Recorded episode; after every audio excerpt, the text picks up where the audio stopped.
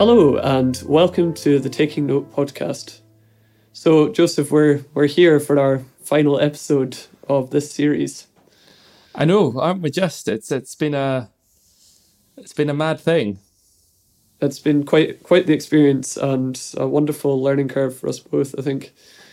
Totally, and a great and a great chance to connect with musicians, some of whom we've known for ages, and some of whom are kind of newer acquaintances in the world, I suppose. And yeah, and a way to make a whole bunch of quite interesting music, I think, as well. Absolutely, and a great way to to round off the series. We we invited in a great friend of ours, Annie Grace, who's an incredible all round person, but actor, musician, singer, everything. So we'll listen back now to what we got up to with Annie in the studio in Glasgow. Where's Annie Grace? I'd be like in the middle of some fucking forest, completely on my own. No Having a idea. great time though. But you know, toured six Yeah. continents, and I've navigated my way around the world by steeples, pretty much.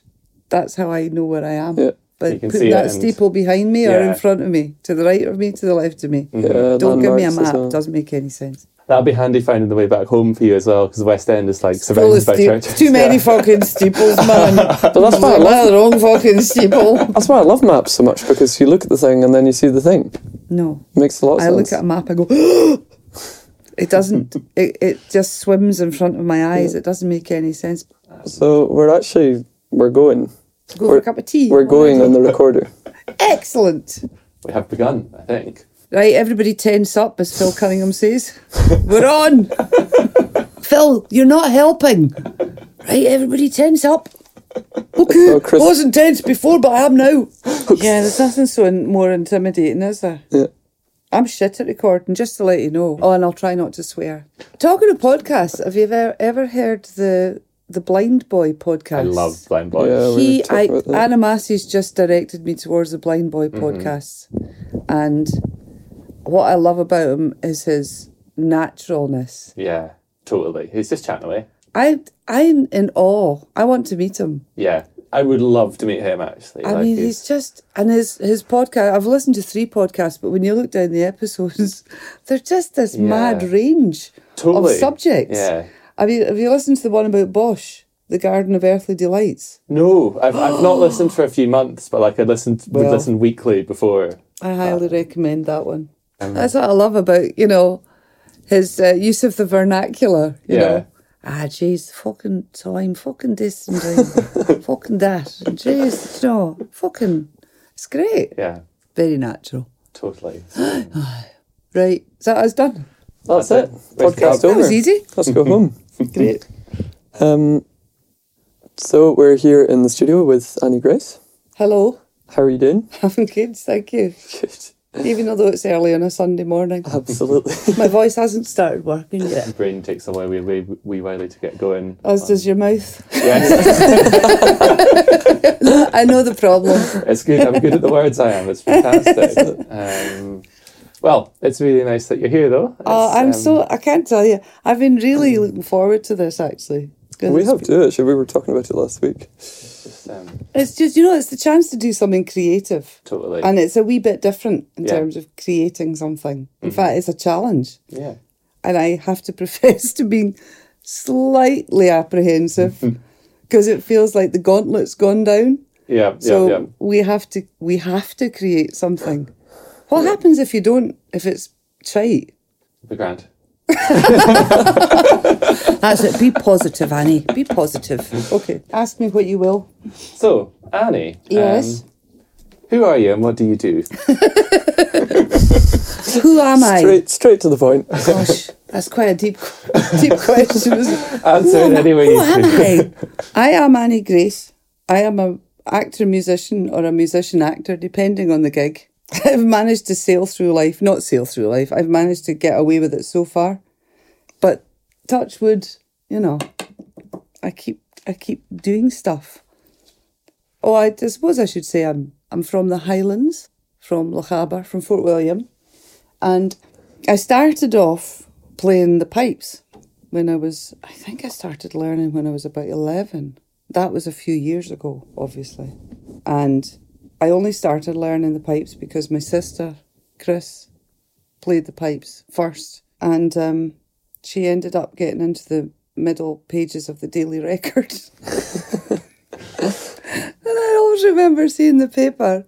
And uh, there was Chris standing on the ramparts of Edinburgh Castle with this the outfit that we used to have to wear for competitions. Geez, oh, when I think about it, it was the kilt and the, the frilly shirt with the big sleeves Aye. and the velvet waistcoat. Oh, There's Chris standing on the ramparts of Edinburgh because that, that that was in the seventies and not a lot of women played apart from Rona Lightfoot. yeah. Um, there was Chris standing on the ramparts of Edinburgh Castle because she was a great piper, Chris, and the the the title was "Amazing Grace Hits the High Notes," and I remember I think I was about ten actually. And I remember looking at it, and everybody was passing the newspapers round. Isn't this wonderful, Chris? Isn't And I thought, I'm having a bit of that. And I went to my mum and I said, I want to learn to play the pipes as well. I didn't really. I just wanted the attention that she was getting. And that's how it started. With the benefit of hindsight, I should have thought about it a bit more because I might have played the fiddle because I've always wanted to play the fiddle. Well, But I didn't. I could teach you. Could you? Yeah, we could. Right, that's it. That's the story. We have witnesses. I did. I have got a fiddle, but I've lent it out actually to my nephew. But I do scrape away. But you know, you end up being Jacqueline of all trades and mistress of none. So yeah, the pipes was the the thing I started on, and I misspent my youth going up and down this the high streets of Fort William every Tuesday and Thursday with the Lochaber Junior Pipe Band. Then I came to Glasgow and I got involved in the folk scene mm-hmm. and I served my apprenticeship, going around all the pubs and clubs in Glasgow, played with various bands. The Gunsmoke Trio and Pedro was one. The Mighty Peely Wally Ceilidh Band was another. Was this all on the pipes then? Were you playing small pipes? I was or- playing. No, I was playing. I think by the time I joined the Mighty Peely Wally Ceilidh Band, I was I'd got the small pipes, Right, okay. but the renaissance and small pipes hadn't quite started then, so I was kind of ahead of the game. But I'd met Hamish Moore by that point, so I knew about small pipes, but they weren't his pipes; they were another maker's. But the Gunsmoke Trio and Pedro was a busking band. I used to busk, and then Mighty Peely Wally Ceilidh Band, and then I joined the Iron Horse, and that was the start of the band, the proper band stuff, and the touring and everything. And then I'm giving you a whole biography here. Yeah, here. this is great. that's I'm great. really enjoying it. yeah. Please continue. But I was so green when I think about it. I remember going to Orkney Folk Festival for the first time and walking in and going, oh my God, there's a PA set up. And I remember Ross Kennedy, who was singing with us at the time, going, shut up. Going, but there's, they've put the PA, we don't have to carry anything. Because I was so used to carting gear around and Yeah. just doing, you know, the whole yeah, yeah. DIY stuff and doing the first festival and mm-hmm. being amazed that everything was set up for you. And I remember meeting Ray Fisher. this shows you I'm like letting my age in here. But I remember Ray Fisher, Archie Fisher's sister, mm-hmm. fantastic character, God rest her. She had a tuner for her guitar. And we all gathered round and went, Wow. and it was one of those big bricks. You Yeah. know? yeah, yeah, yeah.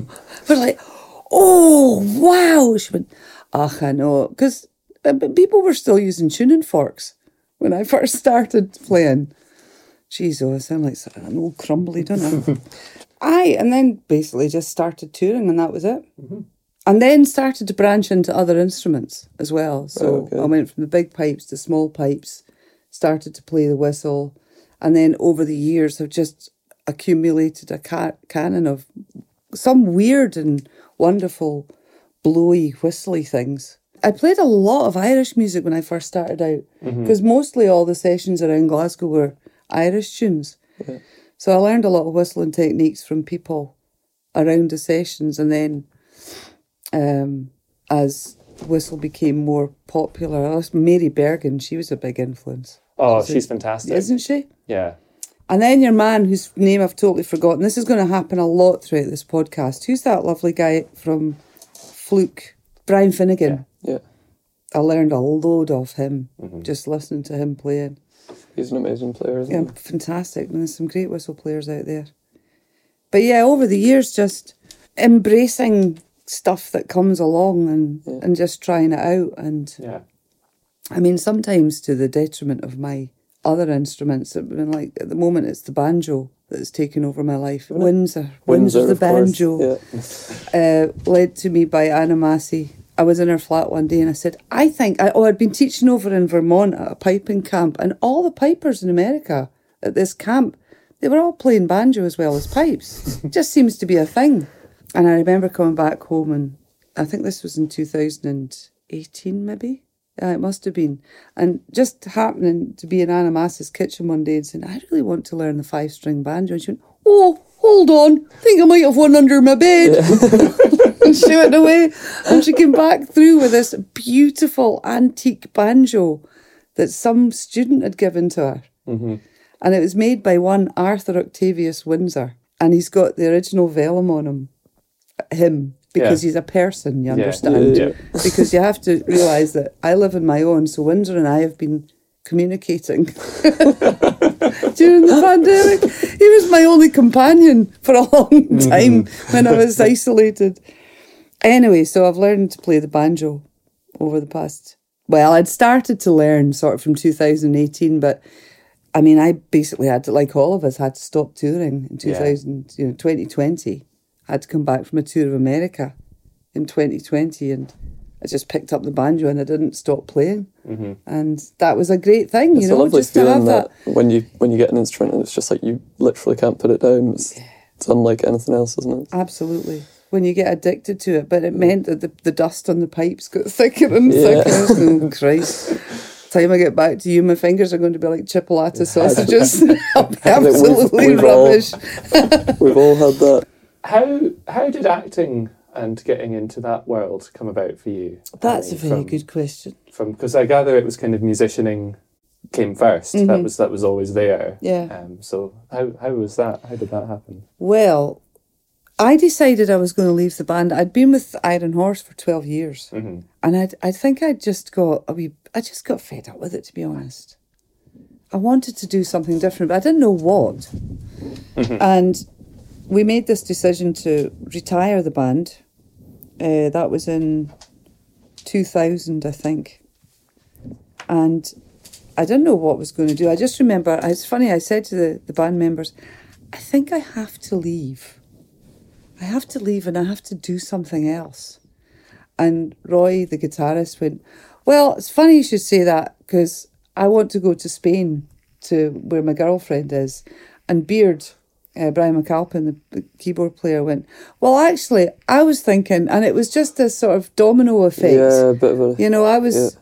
I was the catalyst, but in actual fact, we'd we'd been at it. I'd been at it for twelve years. We'd all just, I think we just had enough. And the band had been very successful, and we'd done lots of lovely shows and made lots of albums and toured the world and blah blah blah. But that was it. And then that I was at home going, "Fuck's sake, maybe that was a bit impetuous. what we're going to do now?" And I remember Beardy came in one day and he said, um, "Oh, there's a there's something happening up at the Inverness with the Highland Festival. Uh, they're going to be doing this this play, I th- and I, Alistair McDonald, the director, asked me if I wanted to audition for it. Of course, my ears up with that. Big audition because I'd always thought I would love to have a stab at acting. I didn't go to much theatre, I'll be honest, but I would watch films and I'd go, oh, no, I wouldn't say it that way. I'd, maybe the character would think about things. And I was always analysing Yeah. roles on, on screen. And uh, and I said to Beardy, well, is there are they looking for anybody else? He said, well, why not phone up Alistair McDonald and ask? And thankfully, I had this man's number in my phone. so I phoned up Alistair McDonald and basically invited myself up to an audition for a show called The Accidental Death of an Accordionist. Oh yeah, yeah, yeah, Right? yeah.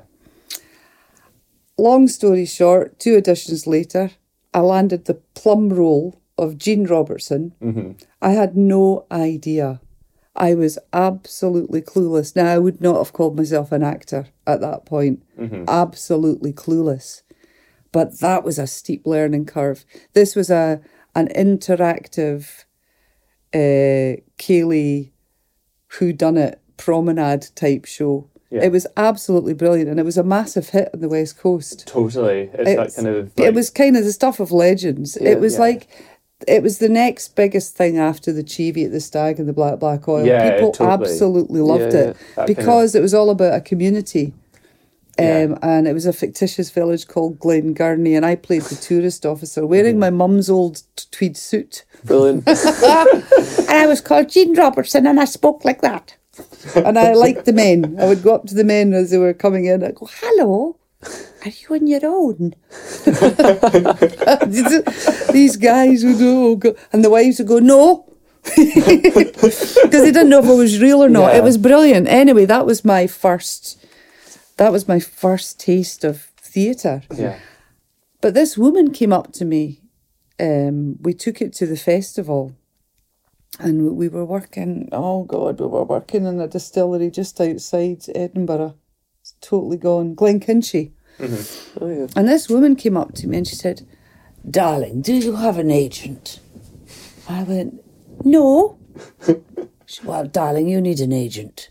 And this was a woman called Pat Lovett, who was the top agent in Scotland. She said, "Darling, just call me, call me, darling." That's how she spoke. God love her, Pat.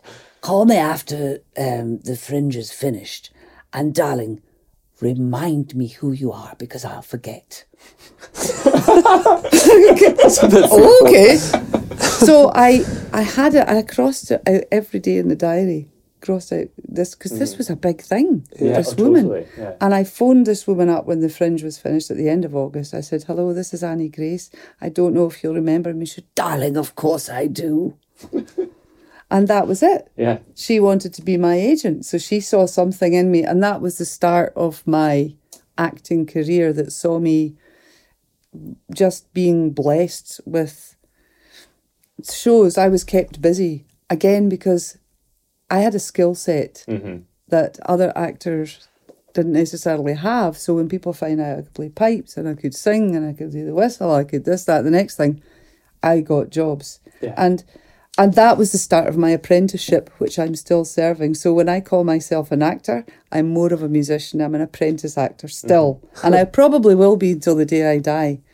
You know, because there's things I've not done, and that's where you you think, oh, I've not I've not done enough Shakespeare. I've only ever done one Shakespeare. Yeah. You know, and I'd like to do more classics, and I'd like to, I'd love to go in a, I'd I just love to do more roles that are actually just straight acting roles. But I very often I get the musician actor role. Mm-hmm. But mm-hmm. I'm I'm happier. I'm happy in whatever. Yeah. Yeah. But I yeah. love it if people give me a role based on my ability as a per, as an actor, Yeah, not as a musician. Have you done lots of work abroad then? Have I? Have I? I've been very fortunate. You know, six continents I've done. The one left hasn't got any gigs at it. Is that Antarctica? Yes. We'll we'll see about it. Maybe we could yeah, do get a gig and that'll be tick them all off. Exactly. So no, I have. I've travelled throughout the world doing various weird and wonderful shows. Mm-hmm. Um, it's just extraordinary being in a show in Broadway. You know, Yeah. it's like it's no other experience can top it. To be honest, you're like, oh, look at me, see what I am. I mean, I've done from Uzbekistan to Dumfries. You know, bizarre. And when pandemic hit, I was actually on a tour in the States and we still had six weeks to go. We'd got as far, we'd done LA and we'd done San Francisco and that was it. Right, home you go. Yeah. Was that the Sting show? That was the Sting show. The last ship. Wow. Yeah, it was a bit wow. That, that That's one of those wow. that's one of those experiences that you you go, Oh my God. Maybe I am quite good. You know. Yeah, yeah. when you're on a stage with Sting, that was a special Mm-hmm. time. I've toured with him twice now. And you were kind of with that show from the beginning. though. You were. I was, yeah, I was. I did uh, what's known as R and D, research and development Mm-hmm. work. The R and D was done at the Sage, uh, at Newcastle. Yeah. I think that was in 2017. First time I met the Sting himself, and that was a week long R and D process with I think there was twelve of us just working through things and very high end. You know, there's lots of sponsors, there's lots of money, there's producers, there's people coming in and out all mm-hmm. the time. Mm-hmm. Do you And- find that stressful in that environment, or do you- Yes, but all of us did. Yeah. That's You like know. proper commercial. commercial theatre. theatre, especially when you know at the head of it you've got Sting, who's a Yeah. living legend. Yeah. Yeah. And you know when we walked into the when he first walked into the room, I mean I have to be honest, I think a little bit of pee came out. With it. you can't. You go, he's here. He's in the room. Oh my Yeah, yeah. actual god! Mm-hmm. And I didn't realize that that first week was a running edition.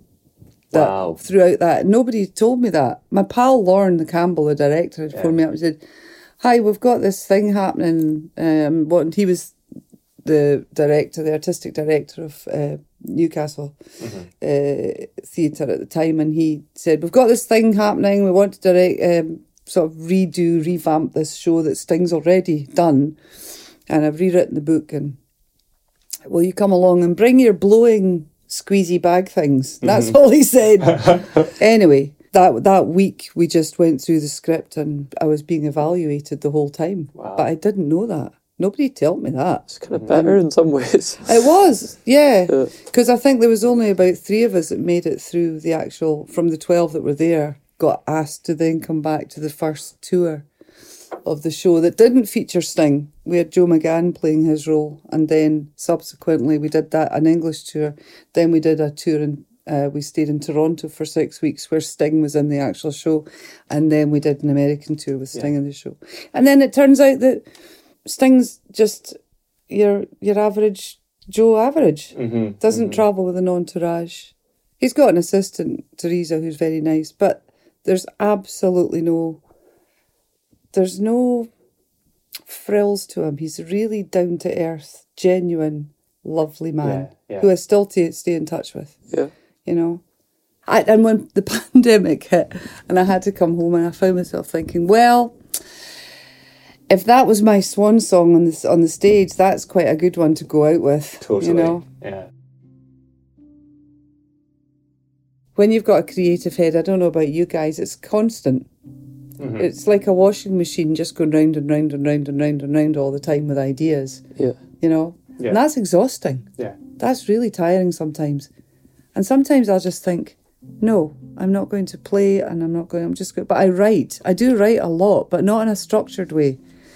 When I die, and it will happen, you know, it's going to happen. I've actually charged my daughter with this responsibility because secreted around the house are thousands of notebooks. And contained within these notebooks are poems, short stories, little ditties, musings, thoughts, and some of them are quite good. There's also little tune books lying around, and there's mm-hmm. there's various recordings and things that I've done, but it's not in a. I'm not even very organized. They're not all in a neat folder on the computer. You mm-hmm. know, my creative bent comes when I work with other people. I think, and I tend to feed off other people like a leech. You know, suck the suck the creativeness out of them. Just you wait. You're going to be hollow husks by the time this afternoon is finished. I'll be eating all your ideas. No, I, for myself. I actually know exactly what you mean. I'm, I'm very but you know, it's that. like I I just am. I I am a creative person. And I content myself with that. And I'd love to be able to get up in the morning and and and have a structure. But what happens with me is if I know I've got a project happening, or if I'm in, in a project that gets my attention, I am 110% involved in that. Yeah. I eat, sleep, breathe that project. And then that project's done, and I'll put it down and I'll move on. And I'll have a wee break. Yeah. And then the next project Yeah. will come along. And that's how I work. Yeah, yeah, Everybody's different. Everybody's got their own way of being Totally. creatively, but thank God for being creative, you know. And I'm glad I've got this mad head that shoots all over the place because it keeps me keeps me occupied. it keeps me stimulated, Absolutely. you know. Who or what are some of your, your bigger creative inspirations or have been through your life? You know that's a difficult question because throughout my life, with every decade, there's been different inspirations. Yeah. You know, I'd like to say that when I first started piping, John D. Burgess was an inspiration. Mm-hmm. And then when I moved from that, it was Donald MacLeod was an inspiration. And then the Corries became an inspiration. In Yeah. fact, I learned my first whistle tune off a Corries album. Mm-hmm. And then when I came to art school, you know, De Dannan Yeah. became an inspiration. And then the Moving Hearts became an inspiration. And then, you know, I started going to gigs and whoever I saw inspired me. Annie Lennox inspired. And this, it changes all the time. It's a constant cycle of, of learning and listening and watching and and where I am at the moment, I suppose my latest inspiration is watching somebody like Sting, who is every pore just oozes creativity. He's never far from a guitar, Yeah. you know, and he's somebody that I really aspire to be like. Mm-hmm. he's an mm-hmm. early worm. He gets up, he meditates, he does his big walks that, that I'm doing big walks now, and that's great for clearing my head. But um, being on tour with somebody like that who's a living legend for a reason, you realise that his his work ethic is like something it's it's way beyond anything I could ever achieve. You'd pass his dressing room and you would hear him just playing his guitar, trying out. He's always writing songs. He's always writing lyrics. He's always reading books. I remember giving him a book once. What was it? His Bloody Project. Have you read that? That's a tremendous book. Isn't it great? so good. Um, Graham Burnett McCrae. yeah. So we were having this blether one day about books. Mm-hmm. I mean, he's ex English teacher, so he loves to read. Yeah. So I give him Graham Burnett McCrae, and he Mm. looks at it. He goes, "Oh, I've read it." I went, "You're fucking joking." Yeah. He went, "Yeah, I like to read, but I'll read it again." He said. Wow. I thought, "Wow, you've just blown my mind." That's Yeah. fantastic. And then I phoned my cousin's partner. She runs Saraband Books, Sarah. yeah. Yeah, do you know? So I phoned Sarah up and I said, "You're not going to believe who's just who's read." And she was so excited to know that Sting had read his bloody project, and she Yeah, phoned up Graham Yeah. Burnett McRae and told him about it. And Oh, so yeah, I mean that's the latest inspiration is hanging out with somebody like that, and you you realise, yeah, I've got an awful lot more work to do. So Annie, I guess talking about you know inspirations and things like that, I, I think you've you've brought someone for us to look at in terms of music and stuff today, Willie Soutar. Yeah, Willie Soutar. Willie Soutar is a Scottish poet. He's not well known enough. Mm-hmm. He's well known, but I think he's underrated. Okay. And I learned off Willie Soutar through Jimmy McGregor. Do you remember Jimmy McGregor? Oh my God. So Jimmy McGregor was part of a duo called Jimmy McGregor and Robin Hall. And they were a duo that were responsible for helping the renaissance of the folk folk music generally in the 60s and they had their own show on the BBC I think I think it was in the 60s actually and uh, then I think there was like 3 million people used to tune into their tea time show Wow. and they did a whole big world folk sort of program. So they mm-hmm. brought calypsos to the audience's attention, as well as Scottish folk music and English folk music, blah blah blah. Yeah. And then Jimmy went on to present McGregor's Gathering, which was a, a Radio Scotland show, which was it was a general gathering of writing, art, music, chit chat, environmental stuff. And Jimmy also had a TV show where he used to take walks around all the hills around Scotland. Anyway, he's a fantastic guy. And I got to know Jimmy through just playing in the scene and getting to know him. And uh, then I ended up playing with him. And Jimmy's now 92, I think. Still fit as a fiddle. Still plays. Wow. And he was the one that introduced me to Willie Soutar. He's been a massive fan of Willie Soutar. And Willie Soutar was a poet who was born in 1898 and he died in, when did we say he died?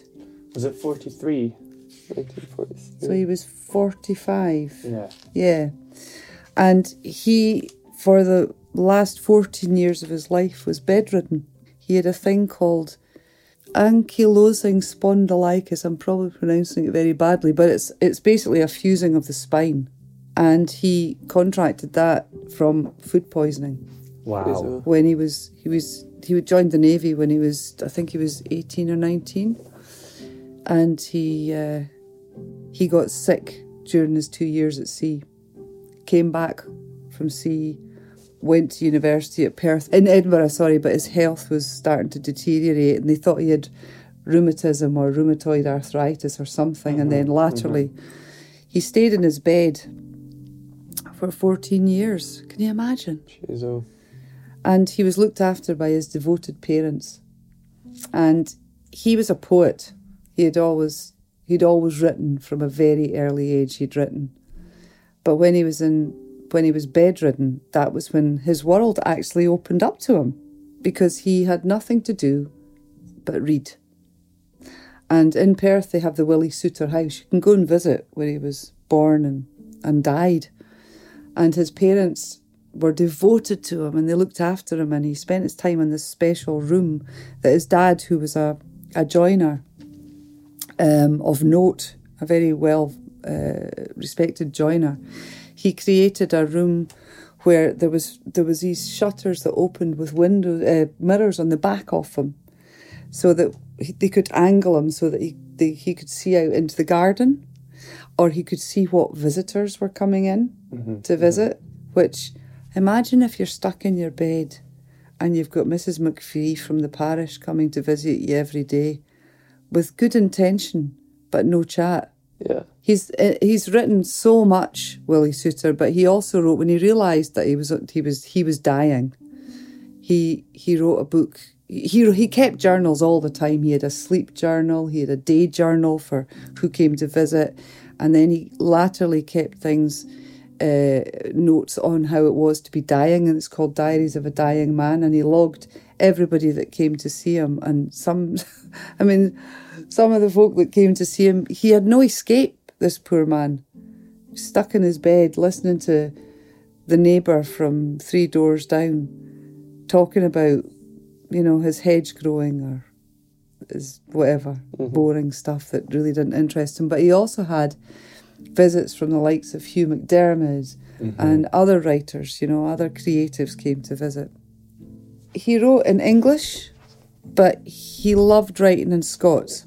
What I what I loved about Willie Soutar was I've I've taught a lot in schools and I've taught young kids in schools and there's not enough Scottish songs in, in Scots for kids. Mm-hmm. You know, Scot Scots is hard.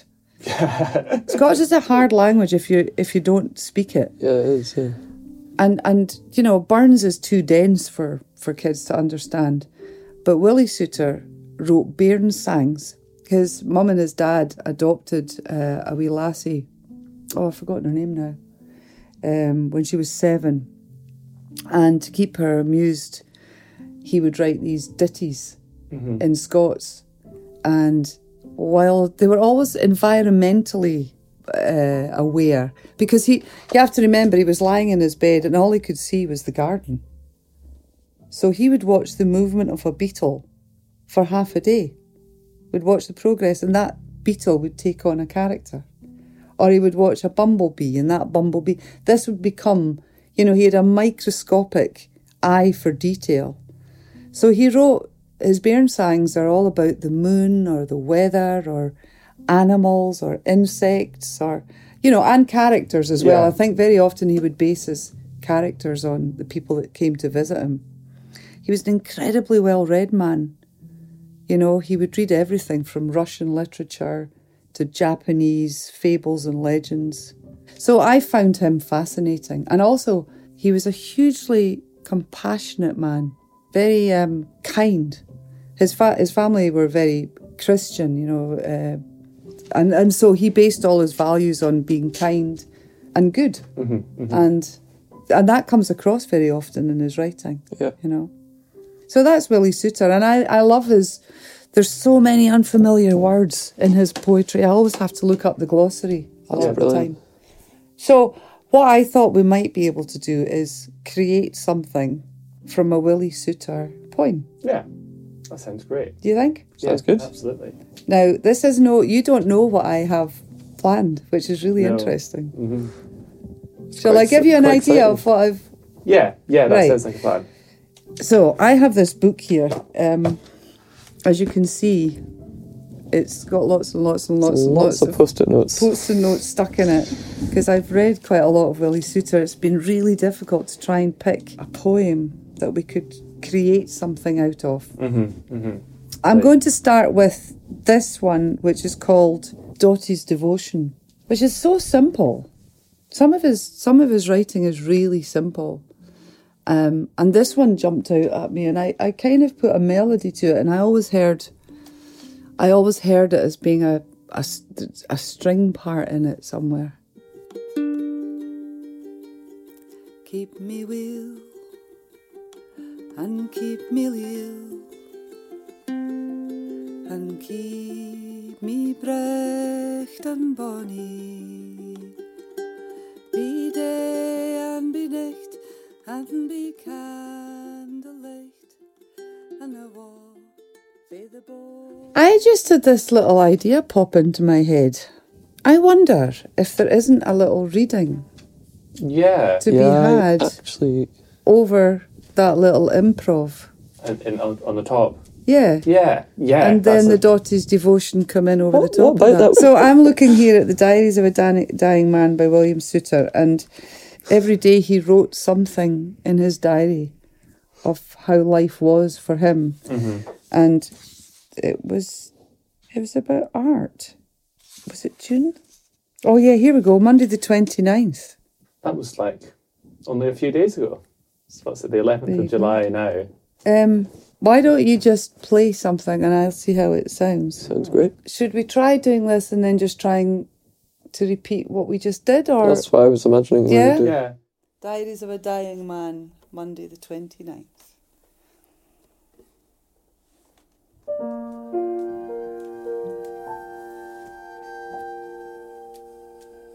I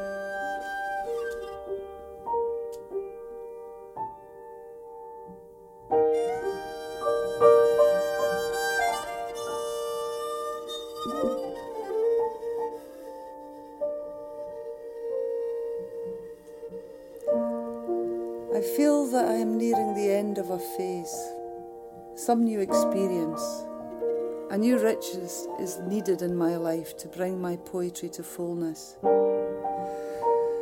I suppose this means that there is something lacking in myself yet. Anyhow, I feel my responsibility to life more and more, and that life demands from a man something bigger than a handful of lyrics. My life's purpose is to write poetry, but behind the poetry must be the vision of a fresh revelation for men. If one cannot help men to find bread for the body, then the greater the obligation to give food for the mind. Art is for all, and the greatest art proves it.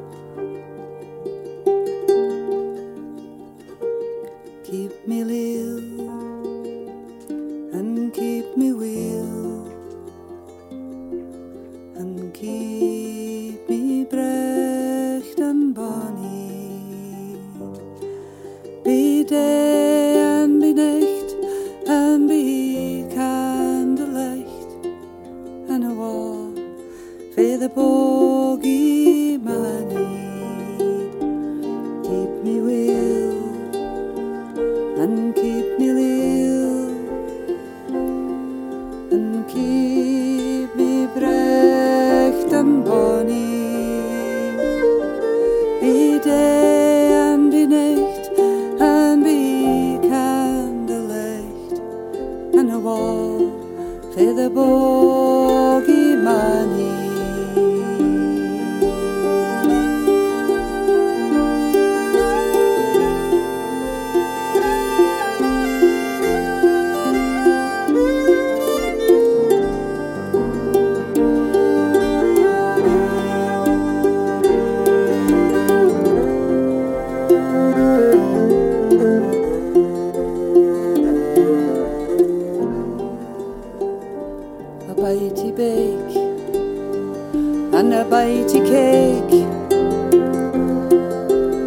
and a bitey for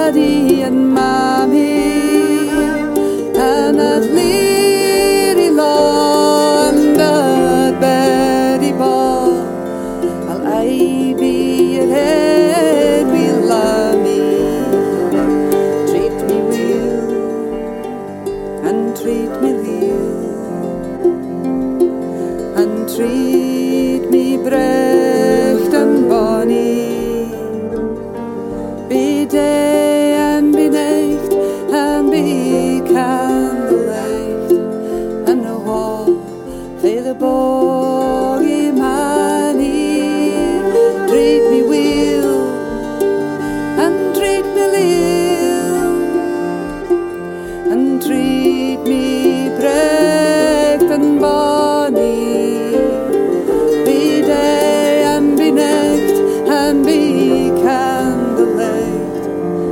Wall for the bogey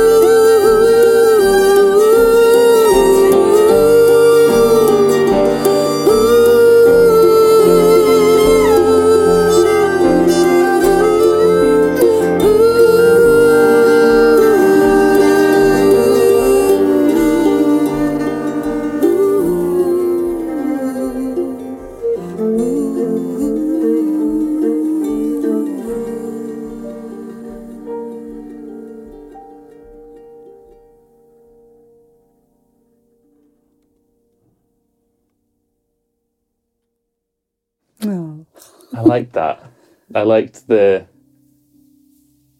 the kind of energy of it, and you know how I think you can kind of feel the freshness of it to us in listening to it. You know, it sounds it sounds like in the best possible way. We're still we're finding our way with how we're playing it and how we're playing music together and things, which is Yeah.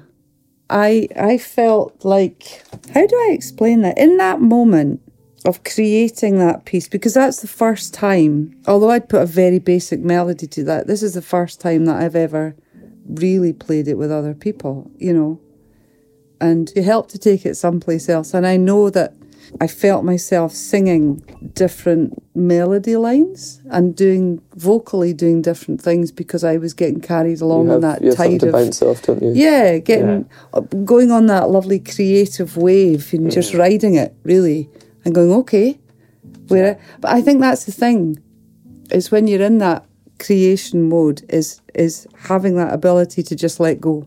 Yeah. And for for that short period of time there, I just felt it was like a freedom. Mm-hmm. Do you know? Mm-hmm. yeah. And also, the room kind of closed in. Everything went all wavy. Mm-hmm. And I was just watching you boys because we're in this very confined little area, watching Charlie, watching you, and you were curled over your piano like a creature. Mm-hmm. I That's tend the to do only way to describe him. A six foot seven creature mm-hmm. draped. You actually become one. You don't know where the piano ends and Joe Peach begins. You noticed that? You're the same with yours. It's uh-huh. lovely. It was a lovely, uh-huh. lovely moment. I wish I wish the people listening could have watched that. Yeah. And I hope that people listening will go go Google him. He was mm-hmm. an extraordinary man, and his his words are. He's written some fantastic things. Yeah. And just just before we sort of wrap up the whole thing here, mm-hmm. me and Joseph tend to try and get each of our guests to come up with a word to describe what we've done today. And the idea is that we then use that word to name each episode. Alchemy. I think you're alchemists. Brilliant. Nice. It's just it was magical. Yeah. You know, it's hard not to imagine what you might create. But this this was beyond what I thought we would create, if you know what I mean. Mm-hmm. It went further than that and reached musical points that Yeah. was really exciting. So, a massive thank you to Annie Grace for joining us in the studio for what was um, the final installment of the Taking Note podcast. Um, it was really great to spend the time with Annie and to make some music there.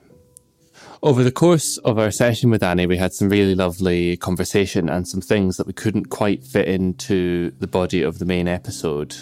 So for that, we've added a, a second installment, which is available in podcast feeds just now, just with us having some more nice chat with Annie. At the end of that episode, we also have a wee conversation with Owen and have a wee talk about how the process of making the podcast was and also kind of what Charlie and I's plans are for the future with it. As ever, a huge thank you to our funders, the Marcus Trust, Britten Pears Arts, and Creative Scotland, as well as to Owen for producing the whole series. If you've liked what you've heard, please do tell your friends and recommend the podcast to others. Word of mouth is a great way to kind of spread the word about, yeah, about the series and about about our music generally. Please do also consider um, supporting Charlie and I in the creation of future work by subscribing to us on Bandcamp. More information about what that entails and what, what you may get from it is available on our website, cgjpmusic.com. So head on over to your podcast feed to check out the second part of this episode with Annie Grace, which is the final installment of the first season of the Taking Note podcast. Bye for now.